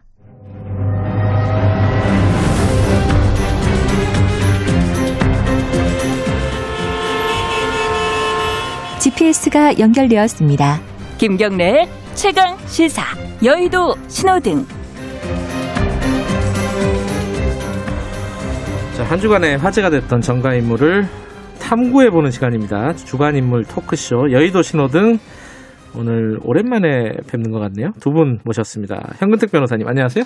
네, 안녕하세요. 현근택입니다. 새해 복 많이 받으시고. 네, 복 많이 받으십시오. 네. 2주, 3주 만에 나온 것 같은데요. 그러니까 뭐 연말 네. 특집 한다 어쩐다 이래 가지고 음, 모시지를 못했습니다. 김태현 변호사님 오랜만에 뵙니다. 아, 안녕하세요. 새해 복 많이 받으세요. 예, 네. 새해도 두분 다 많이 받으시고요. 어, 금요일 날 아침에 저희 한 휴일이었잖아요. 크리스마스랑. 아 맞아 음, 맞아. 맞아, 그래서 맞아. 못 뵙구나. 아, 아, 그 전에도 한번 뭐 지각하셨죠 아마? 언제 얘기를 했고, 어? 언제 얘기를 하시는 거예요? 저, 지금? 저 뒤끝 네. 지각합니다. 네. 자 오늘 이렇게 자 새해 들어서 첫 시간인데 어좀 거물들을 들고 오셨네요. 음, 오랜만에 추미애 윤석열이 빠지고 네. 새로운 인물들이 좀 들어왔습니다. 그죠? 아, 저는 할 수도 있어요, 추매 장관. 아유, 그만해요 좀. 네. 잘린 건가, 사표인가, 뭐 이런 거. 뭐 많아요, 아이템은 추매 장관 관련. 동부구치소는 어떻게 된 건가, 뭐 이런 거. 아, 그만해야 아, 뭐 돼요. 많아요, 저는. 네. 청취자분들이 좀 지겨워하시기 네. 때문에 새로운 인물들로 한번 얘기를 해보겠습니다. 오늘 김태현 변호사님은 좀 특이해요. 이낙연 대표를 들고 온 건 이해가 되는데 네, 네, 네. 색깔이 없어요. 왜 색깔이 없어요? 이거는. 이거 우리가 예상할 수 있는 게 아니고, 네. 그 색을 정할 수 있는 사람은 대한민국 저쪽에 딱 한 사람. 전가요? 아, 그럴까요? 아니, 그러니까 이제 우리가 이제 빨간불 파란불 할때 어떤 사람이 현재 정치 행위를 보고 이 사람이 네. 어떻게 될 건지 나을 건지 예. 뭐 이런 거를 보는 거잖아요. 좋으면 파란불, 네. 이게 안 좋아질 것 같은 예. 빨간불인데. 근데 이제 이거는 결국은 대통령의 판단이거든요. 예. 사면은 법- 법적으로 뭐 누가 뭐래 뭐 반성을 했네 만에 뭐 헌법학자들이 보니까 뭐 탄핵을 당한 사람은 뭐 사면하면 되네 안 되네 뭐 얘기들이 있는데 네. 다 쓸데없는 소리고 음. 대통령이 사인하면 사면 사인 안 하면 사면 안 하는 거예요. 이건 대통령만을 가지고 있는 일종의 거의 제왕적 권한이나 마찬가지니까 음. 법치주의 예외와 권력 분립의 예외를 삼고는 예외를 인정하는. 근데 지금 대통령 사인을 하실지 아닐지 현재에서 모르잖아요. 음. 대통령 사인하면 하- 사인하시면 이낙연 대표의 어쨌든 그 건의가 받아들여진 거니까 파란 불이 되는 거고 뭐 통합을 뭐 주자 어떤 뭐 얘기하는 예. 대통령이 끝까지 사인 안 하시면 그러면 강성 지지층에 막혀서 본인이 의사를 관철 못 시킨 거니까 음. 빨간 불이고 심플하죠 뭐. 자, 이제 현구택 변호사께서는 오세훈 전 시장을 네네. 들고 오셨는데 그 얘기는 조금 이따 이제 네네. 중반 넘어가서 하도록 하고 이- 이어서 좀 얘기를 해보죠. 지금 아직 색깔이 정해지지 않았다는 뜻은 진행될 거다라는 뭔가 암시네요. 그건 제가 왜 그렇게 말씀을 네. 드리냐면 뭐 사실 청와대가 건부의 핵심이라는 데는 알기는 어렵습니다. 외부에 네. 있는 사람 특히 당도 아니고 청와대는. 네. 근데 이걸 보시자고요. 아까도 말씀드렸듯 사면은 그 누구도 건드릴 수 없는 대통령의 권한이에요. 그거는. 예. 잘했건 못하고 어떤 사면이든지 이런 거대한 특별 사면은 찬반에 따르죠. 그 정치적인 부담까지 생각해서 명분과 실리가 있으면 가는 겁니다. 뭐 네. 명분은 항상 국민 통합이고 실리는 결국 이제 정부적인 판단, 표 계산이거든요. 이득이 된다면 가는 거예요. 그런데 이 거대한 거를 이낙연 대표가 청와대에 이런 방구 얘기도 없이 그냥 새해니까 아. 뭐하지? 야 사면 한번 해보자. 할 수 있을까? 더군다나 이낙연 대표의 스타일이 뭐 이렇게 뭐꽉 치고 나가고 과감한 음. 스타일이 아니라 항상 상황을 엄중히 보는 분인데 음. 이 엄중한 사안을 엄중 낙연. 그렇죠. 예. 최소한 청와 그러니까 청, 청와대한테 자 사면 해볼까요? 어유 우리가 밀어줄까 하시오. 이 정도 100% 승낙까지는 아니라도 최소한 어느 정도 물밑 교감. 하- 아 이걸 이런 거를 좀 장, 이낙연 대표가 들고 나올 거라는 거는 청와대에서 알았을 거라는 거예요. 그거 없이 알겠습니다. 이걸 던질 수 없. 음. 그렇다고 보면 청와대에서도 한번 검토를 해보자. 다만 이걸 던졌을 때 사면으로 던졌을 때 강성 지지층이 얼마나 반발하는지 핵심 지지층이 그럼 중도 쪽에서는 오 이제 대통령이 통합의 미치를 내는 낼 건가 보다 해서 어느 정도 조금 긍정적 효과가 있는지를 보고 싶겠죠. 음. 그래서 아마 저는 던진 거라고 보기 근데 때문에 그게 이제 지금 말씀하신 게 네. 딱두 가지예요. 어, 청와대 교감설하고 네. 간보기설. 그러니까, 그러니까 제가 얘기는 네. 간보기도 마찬가지. 그러니까 간보기든 교감이든 간에 청와대가 전혀 모르진 않았다는 어쨌든 그러니까 거죠. 두 가지인데 이게, 이게 네. 계속 지, 그 이낙연 대표가 얘기 꺼낸 다음에 나왔던 얘기예요. 근데 어, 이 부분에 대해서는 어떻게 생각하세요, 현택 변호사께서는? 이거는 사실은 뭐 판단의 생각의 영역은 아니고 음. 이제 팩트의 문제잖아요. 네. 있었느냐 없었느냐. 근데 그거는 뭐 아무도 모르죠. 모르죠. 어, 음, 다들 어찌 맞아요. 보면 상상으로 음. 얘기하는 건데 뭐 저도 뭐 사면이라는 게 대통령 권한이기 때문에 네. 여당 대표가 독단적으로 꺼낼 거라고 생각하지는 않아요. 근데 어. 사전에 어떤 식으로 교감이 있었는지 모르겠지만 음. 근데 어쨌든 먼저 주도했을 가능성이 있다고 봐요. 이낙연 음. 대표가 먼저 얘기했을 가능성도 있고. 그러면 이게 왜 문제가 되냐면 지금 일부 언론에서는 마치 어 특히 야당에서는 뭐 강성 친문 얘기하는데 네. 저는 일반 여론이라고 봐요. 여론조사도 음. 보면 반대 여론이 팽팽한 것도 있지만 반대 여론이 많은 것도 있거든요. 맞아요. 조금 예. 다르더라고요. 특히 음. 한 30대, 40대, 20, 30대, 뭐 30대, 40대 우리 당의 주요 지지자를 할 음. 수 있는 젊은 사람들이 보면 굉장히 분노하고 있거든요. 그게 음. 뭐냐면 공정하지 않다는 거예요. 음. 그리고 과거처럼 그러니까 왜 다른 것들은 다 이렇게 하면서 왜 대통령 그 사람들은 사면해 주느냐 반성도 안 음. 하는데 그것도 있지만 또 어떤 게 그저 있냐면요. 정당의 구조가 과거와 좀 다르다는 거예요. 예전에는 당 대표가 뭐 이렇게 하자 그러면 당원들이 아 알겠습니다. 이렇게 따라가는데 지금 그렇지 않다는 거예요. 당원들이 음. 실제로 대부분 어찌 보면 아, 왜 내 의견을 왜 반영 안 해? 왜 내 의견 안 물어봐? 이런 게 굉장히 많거든요. 실제로 그게 공정의 문제이기도 하고 절차의 문제이기도 음. 하고 정당의 어쨌든 구조가 과거와 좀 다르다. 네. 그러면 시기적으로 봤을 때도 당연히 14일 선거니까 네. 선거 나오면 당연히 이제 언론에서 막 사면 얘기를 할 거란 말이에요. 여론조사도 하고 이제 그때 가서 밝혀도 되거든요. 그러면 음. 아 이미 언론에서 다루고 있으니까 내가 뭐 얘기해 본다는 건데 음. 판결도 나기 전이면 음. 우리 뭐 법조계는 사람 많이 얘기하지만 아니 판결문 쓰는 중인데 음. 판결문 쓰는 사람들은 뭐가 되겠어요? 쓸 필요가 없어져 버리는 거예요. 어차피 오. 사면 얘기 되는 거니까. 아니 잠깐만, 사실 구도가 좀 이상해지는데 두 분 얘기가. 아, 법조계에서 그런 얘기 많이 해요. 그러니까 네. 판결 확정되기 전에 사면 네. 얘기하는 거는 성급하다. 네. 저도 뭐 그렇다고 보고요. 네. 그다음에 지금 뭐 불이 없다 그러는데 뭐, 뭐 그런 경우 그 전에는. 이제 노란불 했었잖아요. 모양이. 근데 사실은 어찌 보면 이 정치적인 유불리를 따졌을 때는 물론 본인은 저는 이낙연 대표는 어느 정도 승부수를 던졌다고 봐요. 음. 지지율도 약간 하락 국면이고 음. 이제 선거 앞두고 있는데 뭔가 좀 반전 카드 필요한 것 같고. 근데 이렇게 던져야 되는가. 그러니까 음. 승부수 치고는 좀 어찌 보면 실패한 거 아닌가라고 생각 안 할 수 없어요. 왜냐하면 사면을 던지고 나서 그럼 뭔가 여론도 타고 당원들 지지도 받고 지지율도 올라야 되잖아요. 네네. 근데 오히려 약간 오히려 반대인 것 같거든요. 그 전에 예. 삼 3강을 이르다가 지금은 오히려 뭐 1위는 고사하고 2위도 안 되고 3위 정도로 밀리는 것 같은 형상이니까 사면은 나온 음. 이후에도 그러면 오히려 빨간불이 더 가깝지 않은가 저는 오히려 어. 개인적으로 그거예요. 그리고 아까 양행자 의원 저희들이 인터뷰를 네. 했는데 거기 사면에 대해서 좀 부정적이잖아요. 지금 사면 얘기를 꺼내는 거 그렇게 말씀을 하시던데 지금 이낙연 대표가 좀 외롭네요. 현근택 변호사도 편을 안 들어주고 이거 어떻게 해야 되나? 파면을 반대하시나 보죠. 뭐. 아 근데 이제, 이제 이런 거예요. 만약에 대통령이 사인하면 그러니까 문재인 대통령이 힘인데 그러니까 문재인 대통령의 당 핵심 지지층이나 당원이나 국회의원 당이나 당에 대한 어떤 본인이 이래저래 말한다고 이런 걸 떠나서 네. 장악력이 강하거든요. 그러니까 대통령이 의도적으로 당을 장악한다기보다 그냥 당이 장악돼 있어. 대통령이 워낙 팬 정치적 팬덤들이 있고 음. 워낙 어쨌든 지지도가 괜찮은 편이니까 지금도 좀 더 떨어졌다고 해도 역- 뭐 최근에 흐, 음. 저 집권의 흐름, 흐름들을 보면 그럼 지금 강성 지지층에 막 반발하는 건 맞는데 만약에 대통령이 명분을 만들기 마련이에요. 그럴 듯한 말로 뭐든지 명분을 만들 수 있어요. 음. 예를 들어서 14일 사인을 했다. 뭐 언제 안에 사면을 했다. 그 와중에서도 문재인 아 저, 죄송합니다. 이낙연 대표한테 했던 지지층의 당원들의 반발이 대통령을 향해서도 갈 것인가? 나 음. 대통령을 지지했는데 사면하는 거 보고 지지 안 하겠습니다. 그렇지는 않을 거거든요. 대통령이 장악하고 힘을 봤을 때. 알겠습니다. 그러면 네. 이 시장에는 어 실제 대통령이 이낙연 대표 손 들어줄 의사가 없었다 하더라도 어 대통령 이낙연 대표 손을 들어준다는 게 읽힌단 말이죠. 음. 이 정치형의 중요한 건 본질이 아니에요. 겉으로 어떻게 보여주냐는 거지. 그럼 이- 어 이낙연 대표 이제 괜찮은가 봐. 흐름이 좀 좋아질 수는 있을 거예요.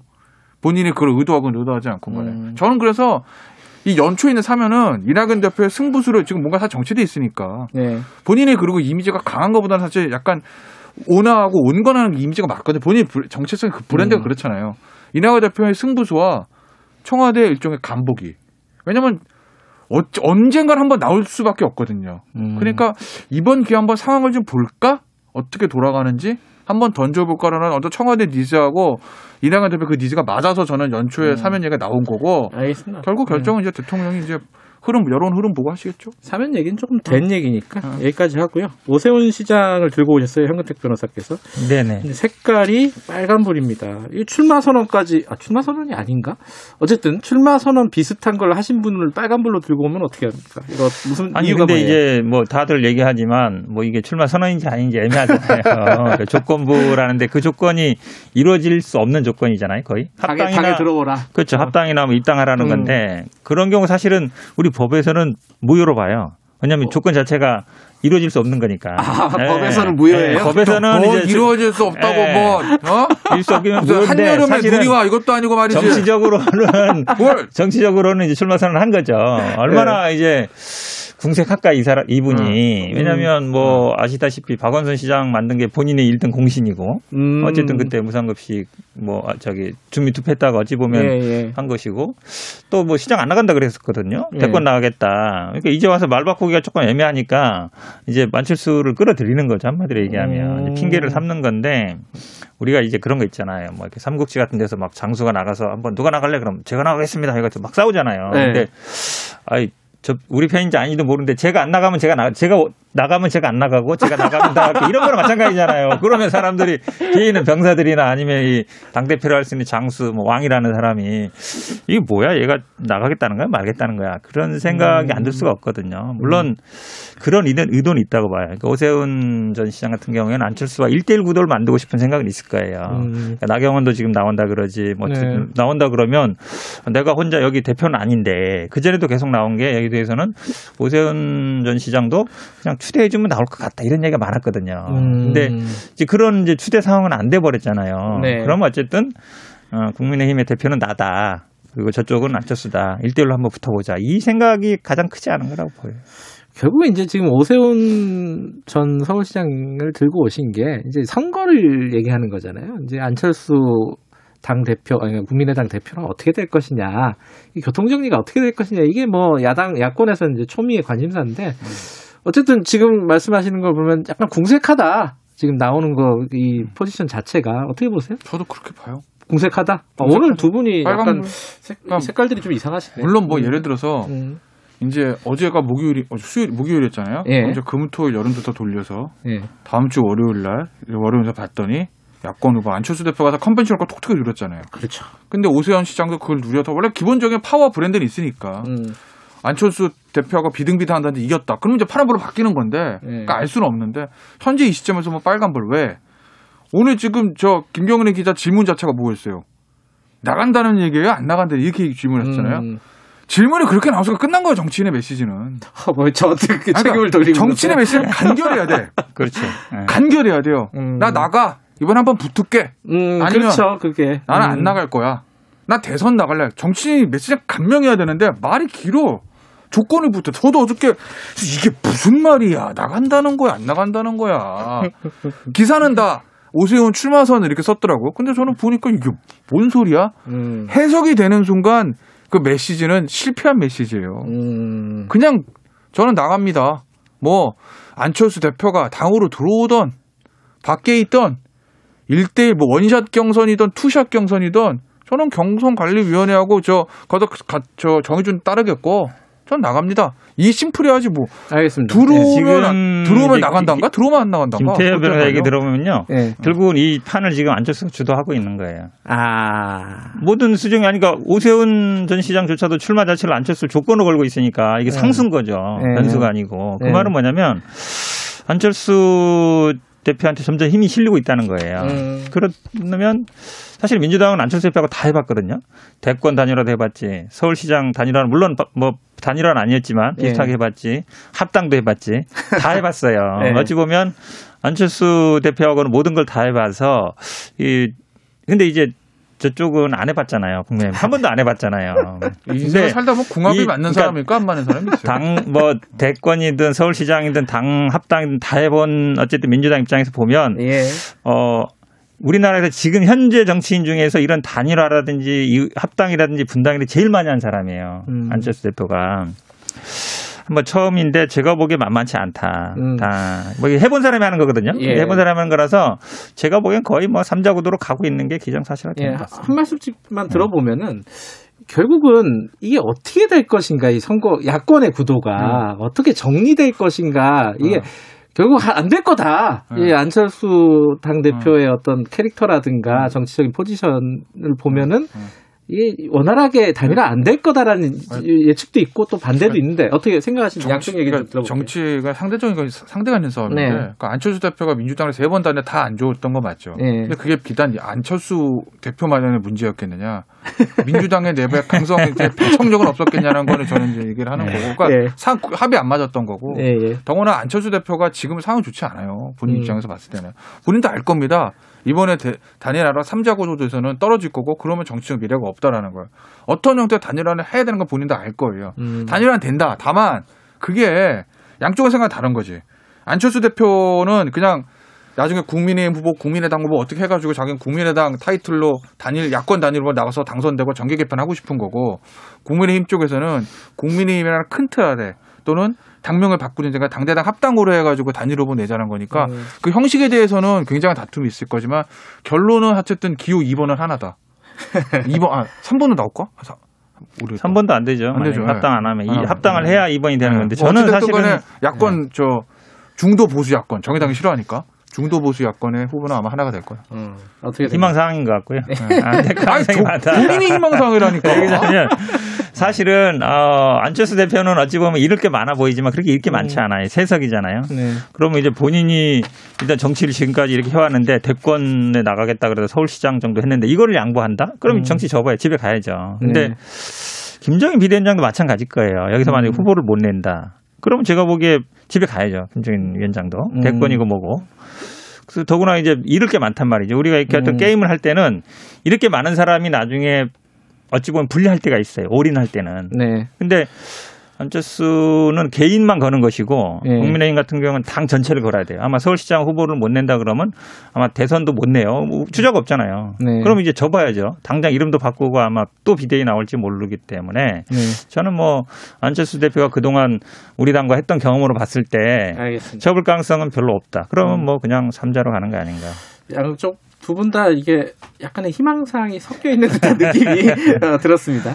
저, 어, 새해 첫날 두 분 뵈니까 즐겁네요. 이게 두 분 다 이제 생각은 진중하시지만 항상 표현은 유쾌하게 하시니까 청취자분들이 그런 문자 많이 보내주셨어요. 정말요? 예, 코로나 시기에 기분 많이 좋아졌다. 사하나 이사님, 6644님 감사합니다. 두 분 다 새해 복 많이 받으시고. 올해 한 해 동안도 어, 열심히 잘 부탁드리겠습니다. 고맙습니다. 네, 감사합니다. 고맙습니다. 네, 김태현 변호사님 그리고 현근택 변호사님이었습니다. 김경래의 최강 시사 듣고 계시고요. 지금 시각은 8시 47분입니다. 김경래의 최강 시사는 짧은 문자 50원, 긴 문자 100원인 문자번호 샵 9730 무료인 어플 콩으로 참여하실 수 있습니다. 유튜브 라이브로도 함께합니다. 네, 김경래의 최강 시사 듣고 계십니다. 아까 일부에서 저희들이 간단하게 좀 언급을 했었는데 폭설 때문에 이 배달이 원활하지 않았습니다. 근데 이제 소비자 입장에서는 원활하지 않은데 이 배달하시는 분들 입장에서 이 목숨 걸고 하는 일이 돼 버렸어요. 근데 이게 대책이 별로 없다고 합니다. 어, 라이더 유니온 그 배달하시는 분들의 노조죠. 구교현 기획팀장님 연결돼 있습니다. 안녕하세요. 네, 안녕하세요. 네. 요번에 사고도 많이 나고 그랬나요? 어땠습니까? 좀 취합이 되셨습니까? 예, 그 엊그제 이제 그 밤부터 해서 예. 계속 좀 사고 관련된 제보와 상담들이 음. 이어졌고요. 네. 뭐 바이크가 넘어지는 일들은 뭐 비일비재하고 그랬겠죠. 그리고 뭐이그 언덕길 에 올라갔다가 예. 그 내려오지를 못해가지고 예. 갑자기 눈이 많이 와서 그래서 이제 고립된 경우들도 있었고 아이고. 바이크에서 내려서 또 이제 그 걸어가는데 예. 도저히 바이크가 올라갈 수 없어서 걸어가다가 또 미끄러져서 넘어지고. 뭐 이런 일들이 계속 있었죠. 음. 네. 근데 이제 이게 이런 폭설이 내리고 사실 차도 위험한데 오토바이는 뭐 더 위험하지 않겠습니까? 그런 그렇죠. 배달을 네네. 계속 해야 되는 것이냐, 뭔가 제도적인 어떤 그 노동자들을 좀 보호할 수 있는 장치가 있어야 되는 거 아니냐. 상식적으로 네네. 생각해도 그런 생각이 들어요. 어떤 어떤 대책이 필요하다고 보세요? 그러니까 이게 그 뭐 지금 보면 이제 미세먼지나 네. 그 폭염 네. 이런 시기에 이제 어떤 어떤 조치들을 해야 된다. 이래서 음. 뭐 폭염 같은 경우도 뭐 그몇 도가 올라갈 때마다 어떤 조치가 필요한지 이런 것들에 대한 가이드라인 같은 게 있어요. 그렇죠. 예. 네. 예, 그런 걸 가지고 기준해서 이제 사업주들이 이제 어떤 조치를 취하도록 하는 것인데, 네. 근데 이제 이런 폭설 음. 또 이제 한파 이런 것은 가이드라인이 없습니다 지금 상황에서. 네. 그래서 이제 저희는 그런 기준이 만들어져야 된다는 거고요. 예. 그런 거 없, 없으니까 예. 뭐 그냥 회사대로 그냥 음. 업체별로 그냥 아- 알아서 판단하다 보니 예. 사실은 어떤 경우에는 라이더들은 스스로 굉장히 위험해서 가기 싫은데 가고 음. 싶지 않은데 가게 만드는 이런 상황들까지도 음. 벌어졌어요. 예. 출근하기가 너무 너무 위험해서 너무 불안한데 예. 안 나가면 이 사장님한테 눈치 보여서 예. 이 여기서 계속 일을 못할 것 같아서 어쩔 수 없이 나간다 이런 음. 분들도 사실 있는 거거든요. 근데 네. 이게 예컨대 이제 폭설 많이 내린 다음 날 같은 경우도 택시 기사분들도 이제 위험하니까 안 나오신 분들이 꽤 있었어요. 네네네. 근데 이 배달도 마찬가지로 이제 건당 수수료를 받는 거잖아요. 네네네. 그러면 노동자가 위험하다고 판단이 되면 본인이 안 나가면 되는 거 아니에요? 이거 어떻게 되는 겁니까? 그렇죠. 뭐, 그, 이게 배달하시는 분들이 뭐, 전국적으로 한 20만 명 이렇게 추정이 되는데, 예. 사실은 그 중에 한 절반 정도는 뭐, 부업으로 하시는 분들이 있죠. 그 자기 음. 주업이 있으시고, 뭐, 예. 직장을 다니거나 다른 일 하시면서, 부업으로 하시는 분들은, 음. 사실 뭐, 배달, 뭐, 날씨가 춥거나 눈이 많이 오거나 하면 안 나가실 수 있죠. 예. 근데, 이걸 또 주업으로 하는 분들이 있단 말입니다. 이걸 가지고 음. 생계를 하는 분들이 상당히 많은 상황인데 네. 이런 분들 입장에서는 아. 어 이게 또 나가 나가야 되는 어떤 상황들도 벌어지는 거고요. 음. 그리고 이 업체들 입장에서도 보면 네. 뭐 상점들이 뭐 콜이 막 들어왔는데 소비자들이 주문을 해가지고 콜이 들어왔는데 네. 뭐 어떤 업체는 배달을 해주고 또 어떤 업체는 또 못 해주고 뭐 이렇게 아. 하면 예. 나중에 이제 배달 못 해주는 업체 계약이 해지되거나 이렇게 될 수도 있는 거거든요. 이런 경쟁 예, 상황에서 예. 예. 그러다 보니 이제 또 뭐 어거지로 이렇게 배달을 하게 되는 이런 상황들도 벌어지는 거예요. 그래서 음. 말씀드린 대로 어떤 전체적인 기준이 좀 필요하다. 전체가 음. 소비자들도 그렇고 상점도 그렇고 업체도 라이더도 그렇고 전체적으로 아 이런 상황에서는 배달을 중단하거나 네. 제한하거나 음. 뭐 어떤 조치가 필요하다라는 음. 것에 기준이 마련될 필요가 있다는 겁니다. 그 어, 이게 만약에 출근을 어쩔 수 없이 생계를 위해서 출근을 했다 하더라도 네네. 또 위험한 지역이 있잖아요. 또 뭐 언덕길 그렇죠. 가파른 곳이라든가 이런데. 콜을 받았을 경우에 라이더가 나는 여기 안 가겠다. 만약에 그러면은 어. 뭐 어떤 어, 불이익 같은 게 있습니까? 평점 같은 게 낮아져가지고 어떤 어떻게 되는 거예요? 그 이게 이제 크게 지금 배달 대행이 뭐 예. 직영 방식이 있고 가맹 방식이 있는데요. 예. 직영이라는 게 이제 배민 쿠팡 뭐 이런 데들이 회사가 직접 운영하는 거고 네. 가맹 방식은 동네마다 배달 대행 지사를 두고 네. 본사가 있어서 운영하는 방식인데 예. 직영 방식에 있어서는 실제로 이 플랫폼이 평가를 합니다. 음. 그러니까 콜을 받았을 때 가지 않았다든지 네. 콜이 들어오는 걸 받지 않는다든지 이러면 네. 평점이 점점 낮아져서 나중에 이 사람이 콜을 실제 못 받게 돼요. 아? 데이터를 가지고 오. 데이터를 가지고 평가를 하는 거고요. 예. 그리고 이제 가맹 방식의 배달 대행 지사 같은 경우는 사람이 사업주가 직접 이제 통제 관리를 하기 때문에 네. 강제로 가라고 업무 지시를 하는 경우도 있습니다. 이 근로자가 음. 아님에도 불구하고 그 네. 업무 지시하면 이제 가게 되는 이런 상황들도 벌어지는 거죠. 그래서 예. 직영 방식은 사장님이 AI인 거고요. 예. 그리고 이제 가맹 방식은 사장님이 사람인 거고 이런. 방식인 겁니다. 어쨌든 뭐 그냥 그 생각대로 그 쉽게 생각하는 것처럼 아, 안- 위험하면 안 하면 되는 거 아니냐 이렇게 생각할 건 아니네요, 그죠? 음. 그렇죠. 그렇게 단순하게 볼 수가 없고요. 음, 네. 말씀드린 대로 이제 생계를 하는 분들의 입장에서 보면 네. 여러 가지 이제 안전 조치 같은 것들이 좀 만들어져야 됩니다. 어떤 거죠? 보면 음. 예를 들면 뭐 지금 뭐 일단 눈이 그렇게 많이 왔을 때는 일시적으로 배달을 중단할 필요도 있고요. 네. 그리고 지금 같은 경우는 이제 배달 구역을 이제 회사들이 좀 자체적으로 제한도 좀 하고 있는데 근거리 음. 지역만 배달을 하거나 네. 아니면 이제 이륜차가 움직이기가 어렵기 때문에 뭐 네. 도보를 하도록 한다거나 음. 뭐 이런 방식으로 조금씩 이제 조치들을 좀 취할 필요가 음. 있고 네. 그리고 제 생각에는 이게 지금 눈 많이 와서 지금 한파까지 와가지고 예. 상당 기간 이게 좀 길어질 것 같아요. 일을 하기가 예. 어려운 상황이. 그러면 이런 상황이 있어서는 뭐 그러니까 휴업을 하게 되는 건데 예. 이런 기상 악화로 인해서 이런 경우에 라이더들의 수입 보전 문제는 또 어떻게 해야 되냐 음. 이런 것들도 좀 앞으로는 좀 고민할 필요가 있을 것 같아요. 왜냐하면 네. 이게 기후 위기 상황에서 뭐 예상이 잘 안 되잖아요. 네. 이런 일들이 자주 벌어질 수 있게 되면 네. 그런 것도 고민할 필요가 있다고 생각합니다. 이게 그 이런 무리하게 배달을 하다 다쳤을 경우에도 산재가 잘 안 되죠 이게 지금. 어, 그쵸. 이제 원칙적으로는 다 산재가 돼, 되는 걸로 돼 있는데, 네. 우리 그 사업주들께서, 이제 네. 가맹점 방식의 사업주들께서 사- 산재보험 가입을 안 시키는 경우들이 좀 있고, 음. 산재 처리를 도와주지 않는 경우들도 좀 있어요. 음, 여전히. 음. 그래서 그런 것들 상담도 계속 들어오고, 네. 그리고 이게 저희 같은 경우는 출퇴근하다가 다치면 또 산재가 안 돼요. 음. 네, 그리고 뭐 12대 중과실이라고 해서 이 교통법규 위반 사실 행위가 발견이 되면 또 산재 안 되는데 음. 문제는 그냥 법규 위반 행위 자체만 보는 게 아니라 네. 맥락이 있어야 되는 건데 왜그 사람이 신호 위반을 할 수밖에 없었냐 사실 음. 이런 것들도 참고해서 네. 뭔가 좀 업무 연관성을 판단할 수 있어야 되는데 뭐 그런 것들이 아직은 좀 충분치 않다 보니 예. 산재가 여전히 좀 거리가 멀게 느껴집니다. 어, 이기환 님이, 청취자분이 종식당 배달 운영 중인데 3일간 배달을 셧다운 했다고 합니다. 이번에 이제 배달 주문을 자제하시는 시민들도 좀 있었다고 하는데 그런 어떤 선의에만 맡기기에는 좀 부족한 것 같아요. 아까 말씀하셨듯이 폭염 때 어떤 가이드라인이 있듯이 폭설 네네. 때도 배달 어, 업을 하시는 분들을 위한 어떤 안전 가이드라인 이런 것들이 좀 사회적으로 논의가 될 필요가 있겠다. 또 네네. 이게 늦게 해가지고 나중에 사람 죽고 이랬을 때 또 하지 말고 미리미리 좀 했으면 좋겠습니다. 오늘 여기까지 드릴게요. 고맙습니다. 네, 고맙습니다. 예, 라이더 유니언 구교현 기획팀장님이었습니다. 김경래 최강시사 금요일 여기까지 하도록 하죠. 다음 주 월요일 아침 7시 20분에 건강하게 다시 돌아오도록 하겠습니다.